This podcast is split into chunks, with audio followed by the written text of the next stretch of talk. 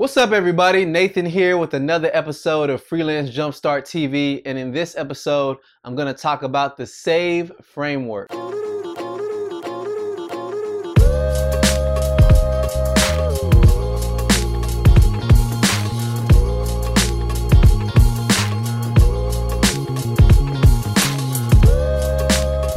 In my last video, I talked about the four P's of marketing. The fact that if you want to start a marketing plan, you need four principles or four pillars to build that marketing plan off of.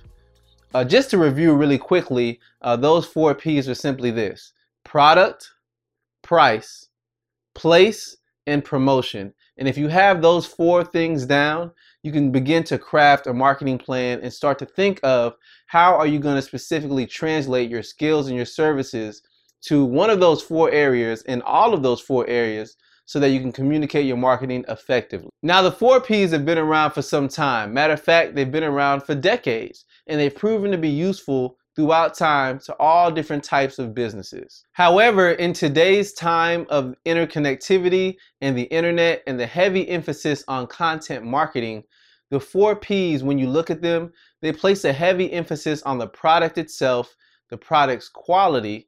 Also, it assumes trust. I did a previous video about how to build trust, but it also assumes that someone is already going to trust you instead of forming and building a relationship through content marketing. Lastly, if you don't look at the four P's through the right lens, you get a heavy emphasis on talking about the features of a product instead of the benefits of what that particular product or solution or service can bring to somebody. So, in order to make the marketing plan more effective, we want to capitalize what we did with the four P's and kind of upgrade them or really give them a remix. And that's what we're going to get into today.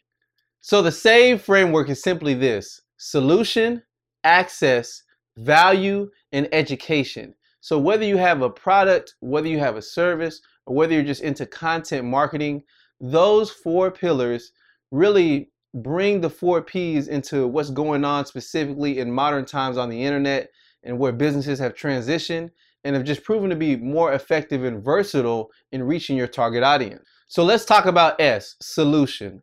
Simply what this means is you want to focus on solving a problem to your target audience. In a previous video called eight ways to validate your business idea, this is one of the first things that I brought up that when you're crafting a business idea or really you're crafting a business, the same thing applies to um, the marketing plan.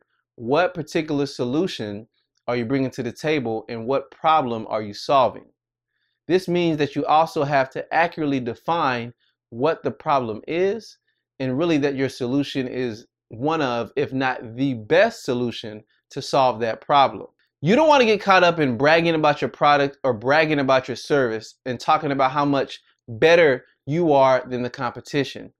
Being better than the competition, that's great, but that doesn't motivate anyone to take action. What really motivates people is answering what they want to know. I have a problem. Do you have a solution to my problem? If you do, how much better will your solution make me or how much better will I be equipped to solve my problem once I have your solution in my hand? That's what people are looking for and that's what you want to focus on as far as crafting the solution and communicating the solution in your marketing. This brings us to the second part of the SAVE framework, which is simply access. How can people access you? How can people get a hold of you? Um, as it pertains to the life of a freelancer, you have to ask yourself the question what channels or platform will you be available for help, support, or really just general conversation and just building relationships with your target audience? In the life of a freelancer, this can be an advantage as far as how accessible you are. You're not some large corporation that someone needs a call and then they get transferred and they wait on hold and then they get your voicemail. You have the availability and really the chance to show your availability that you can cater to them and be available. However, you must set the standard. You must say, these are my office hours, or these are the platforms I'm available, or yes, I am available through email, or yes, um, set an appointment and we can talk on the phone or talk via Skype or even meet in person.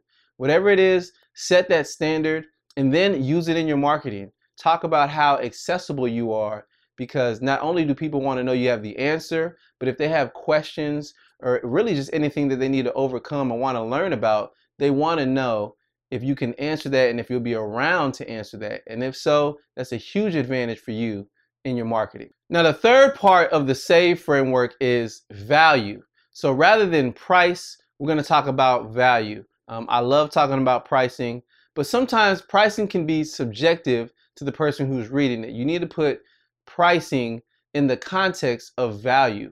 What are you bringing to the table, and how does that enrich a person so that they can look at the price that you're offering or the price that you set, and really they won't argue with it. They agree this price is fair for the amount of value I'm receiving. You never want to get into a pricing war. Sure, you can look at your competitors and see what they're charging and try to be competitive, but you don't want to get into a pricing war. You want to get into a value war. If you're going to get into a war about anything, get into a war about value. Pricing is simply a reflection of brand perception and value. Uh, as I mentioned in another video, you know, I made a website for someone and I charged 2000 my competition made a website for somebody, the same type of website, and they charged 10,000. What was the difference? It was the same amount of value being brought to the table. The only difference was perception. So when it comes to setting prices, don't even focus on what the price is or trying to match somebody or argue with someone who says your prices are too low, your prices are too high, whatever it may be. Simply put, focus on value. If you are getting pushback from people about pricing, it may be the wrong target audience, but also it could be you're not clearly articulating the benefits of your service and your skills. So take the time to really think about what is everything that you do and how do you do it that brings value so that can show in your marketing. You may do something that nobody else does. Those are the type of things that you want to focus on that bring value to the table so, and people can see it and they won't really argue with the price and say that's fair and a win-win for everyone. The fourth and last part of the SAVE framework is education. Um, I love what Sean McCabe said on his blog that is a great example. He talked about a blog is not a business. And pretty much what he was alluding to is a blog is a way to reach and connect with your client base, your customer base, your target audience, and really speak to them but you still need a plan in the background to capitalize on what you're going to make as profit. So really, when it comes to education, it's all about what channels or what methods will you use to educate your potential target audience and show through your education that your solution makes things easier or your solution will help them use the knowledge that they've gained. This is an upgrade of promotion, right? You're not focusing too much on the marketing aspect. You're simply saying, let me teach something of value and build equity with this person, but let me also have something, a product or service, so that they can cash in on that equity for what I have to offer. So focus on that. Focus on genuinely helping people and genuinely teaching something that will make someone better. So you may be thinking, what do you teach about? Well, teach about the common questions surrounding the specific area you're targeting. So whatever the subject matter it is that you're targeting, focus on that. If you're a photographer, take the time to talk about what makes a good photo, what makes a good photo shoot, what makes a good photographer, what about lighting, um, how do you decide on your lenses, what about equipment, what about different techniques teach on those things. And if someone can see that, they'll understand, wow, this person is teaching me what makes a good photo. So now I know what to look for when I talk to photographers. And if you offer your photography services, then they say, okay, well, they already taught me everything. I do trust them. So I'm going to trust what it is that they're offering to me. So it's all about building trust and really just empowering someone to make a better decision. Now, the question goes without saying, hopefully what your service is or what you're offering, hopefully that thing is actually good, right? If you're doing something, it has to be a good product, and hopefully you believe in the quality of it. But if you're teaching someone, it should be a no-brainer that what you have to offer is really uh, the best decision. So simply put, that's the SAVE framework. Solution, access, value, and education. That's the remix or the upgrade of the four P's. So everything that we've talked about over the last couple of weeks, we talked about trust, you know, we talked about perception, we talked about the four P's, we talked about the SAVE framework today. All these things were centered around marketing. And I guarantee you, if you go through step by step and really outline all the things that were mentioned, you will specifically have your marketing plan as a freelancer and you'll be way better equipped than some corporations out there to reach your target audience. So take the time, look back at those videos if you need to. Um, as always, there's show notes for this particular episode. Um, you can check it out on the link right here.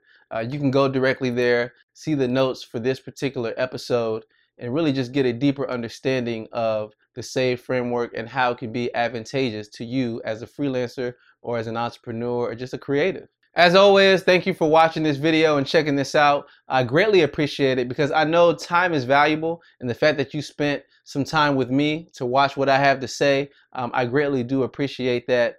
As I mentioned, the last couple videos have been about marketing. Uh, we're getting into the beginning of 2016, so I'm to cover a few topics. But right after that, we're to get into pricing. How do you price as a freelancer? How do you raise your price? How do you adjust it? What is the whole psychology of pricing? We're going to dive into that and get into just some of the better ways to market yourself. Well, until then, uh, I'll catch you in the next one. See ya.